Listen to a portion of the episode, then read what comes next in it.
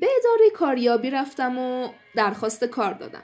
یک مصاحبه چهل و پنج دقیقه‌ای برایم ترتیب دادند. هم گروه‌های من بیست نفر زن و مرد بودند. نصفشان حالت بخت و تعجب داشتند. فکر می‌کنم حالت خودم هم دست کمی از آنها نداشت. کسانی که برای اولین بار به مرکز کاریابی آمده بودند کاملا قیافه‌شان معلوم بود. قیافه‌های بی حالت و بی تفاوت. من لباس مرتبی پوشیده بودم. به قول پدرم من مثل غیر نظامی ها لباس پوشیده بودم. نتیجه رفتن به اداره کاریابی این شد که تقاضانامه کار شبانه در کارخانه کنسرو جوجه را پر کردم. برای این کار باید دو روز هم آموزش می دیدم، اما خیلی زود فهمیدم که این کار از عهده من بر نمیاد. به همین خاطر به سعید که مشاور مدیر اداره کاریابی بود گفتم این کار از عهده من بر نمی آید. سعید از من خواست دست از تلاش بر ندارم و لیستی از شغل‌هایی که می توانم انجام بدهم را تهیه کنم. دو هفته در یک فستفود زنجیره‌ای کار کردم. با ساعت کاریم و حتی با لباس کارم که در اثر برخورد با موهایم جرقه میزد هم کنار آمده بودم، اما دیدم نمیتوانم مرتب یک جمله را بگویم که چه کار میتوانم برایتان بکنم یا سیب زمینی بزرگ سرخ شده هم میل دارید؟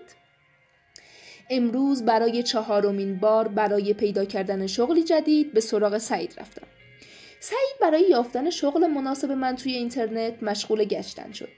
سعید انسان پرحوصله و صبوری بود که می توانست برای هر کسی کار پیدا کند، اما من حوصله او را هم سر برده بودم. از من پرسید فکر می کنی بتونی مردم رو سرگرم کنی؟ یعنی پانتومیم بازی کنی؟ پانتومیم؟ نه. نمایش بازی کنی؟ ابروهایم را بالا دادم و ابروهایم را بالا دادم و گفتم داری شوخی می کنی؟ تو که از من نمیخوای شغلی داشته باشم که در مقابل مردم با لباس زیر خود نمایی کنم. یه برنامه نمایشی هست. سی ساعت در هفته. فکر کنم پول خوبی بابتش بدن. تو خودت گفتی که خوش برخورد اجتماعی هستی. فکر کنم لباسای مخصوص نمایش رو هم داشته باشی.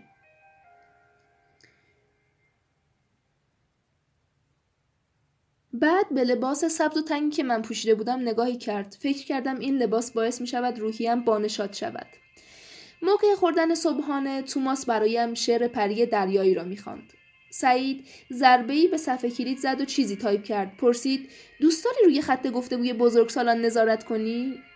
خیره خیره نگاهش کردم. شانه‌هایش را به علامت بی‌تفاوتی بالا انداخت و گفت تو گفتی حرف زدن با مردم رو دوست داری. نگفتم دوست دارم نقشه کارگر برهنه در مشروب فروشی رو داشته باشم.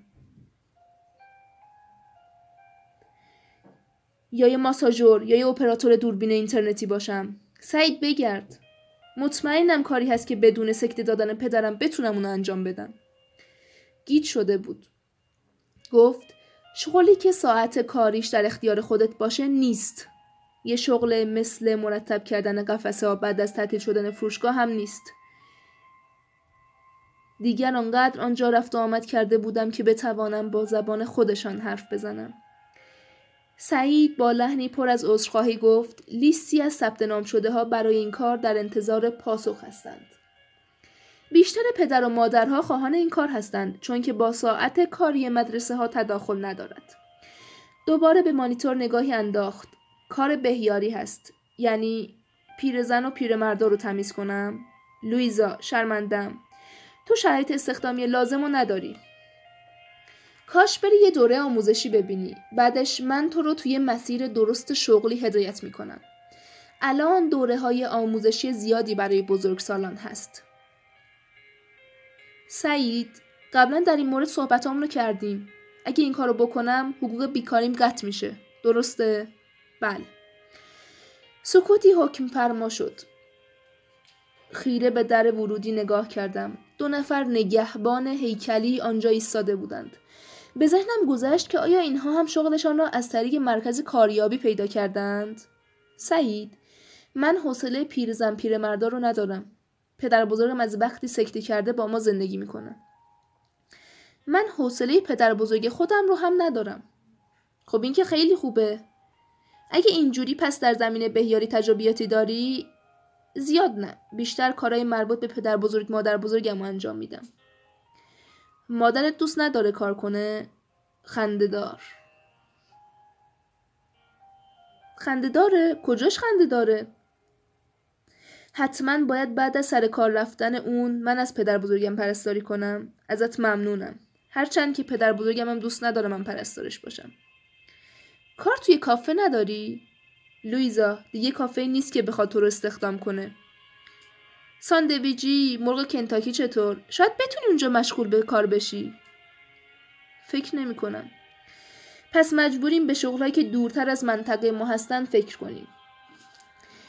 تو که میدونی فقط چهار تا اتوبوس تو شهر ما تردد میکنن. خودت گفتی که مجبورم با اتوبوس گردشگری تردد کنم. من با ایستگاه اتوبوس گردشگری تماس گرفتم. اونا گفتن این اتوبوس‌ها تا ساعت پنج عصر بیشتر کار نمی‌کنن. در ضمن در ضمن هزینه بلیت این اتوبوس‌ها دو برابر اتوبوس‌های معمولیه.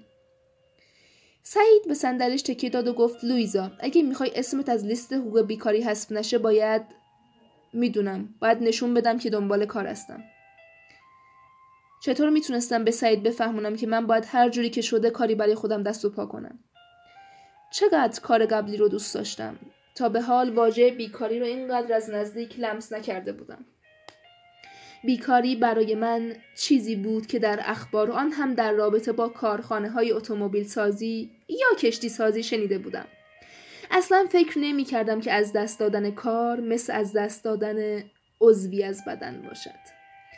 چیزی که بدون خواست تو و برای همیشه از کفت می رود. هیچ وقت در زندگیم به پول و آینده فکر نکرده بودم و از بیپولی و آینده نترسیده بودم. فکر نمی کردم که از دست دادن شوق در انسان احساس بیکفایتی و بیارزشی ایجاد کند.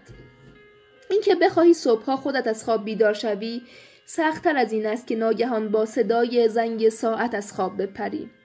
هرچقدر هم که با همکارانت تنش هم داشته باشی، باز دلت برای آنها تنگ می شود. حتی توی خیابان دنبالشان می گردی. بعد از بیکار شدن یک بار خانم دیر را در خیابان دیدم که بی هدف و سرگردان از جلوی مغازه ها رد می شود. آنقدر از دیدن او خوشحال شدم که چیزی نمانده بود جلو بروم و او را در آغوش بگیرم. صدای سعید رشته افکارم را پاره کرد. این یکی خوبه. به مانیتورش نگاه کردم. سعید ادامه داد. همین الان اضافه شد. پرستار میخوان. من که گفتم از عهده این کارا بر نمیام. طرف پیر نیست. یک کار خانگی و شخصیه. سه کیلومتر با خونتون فاصله داره. همصحبتی و پرستاری کردن از یک مرد معلول. رانندگی بلدی؟ آره. حتما باید زیر روشم تمیز کنم. نه نه لازم نیست تمیزش کنی. مشخصات را با دقت خواند. از گردن به پایین فلج است. کسی که میخواهد کسی را میخواهد که به او غذا بدهد و کمکش کند. برای این جور شغل‌ها باید وقتی میخوان از خونه بیرون برن هم تو حاضر باشی و کمکشون کنی تا کارهایی که نمیتونن انجام بدن و انجام بدن. وای چه پول خوبی میدن، خیلی بیشتر از اون چیزی که فکرشو بکنی. اگه اینجوری پس حتما باید تر و تمیزش هم بکنم. باهاشون تماس میگیرم ببینم چه انتظاراتی ازت دارن. اگه همه چی خوب بود خودت تنهایی میری برای مصاحبه. درسته که از من سوال کرده بود اما پاسخ این سوال رو هر دو تاییمون به خوبی میدونستیم. نفس بلندی کشیدم و کیفمو برداشتم و به سمت خونه راه افتادم. پدر بزرگ در آشپزخانه نشسته بود. پدر گفت یا عیسی مسیح فکرشو بکن. بدبختی نشستن روی صندلی چرخدار براش کم بود. حالا باید هم صحبتی بالو هم تحمل کنه. مادرم غرغر کنان گفت برنارد. پدر بزرگ پشت سر من میخندید.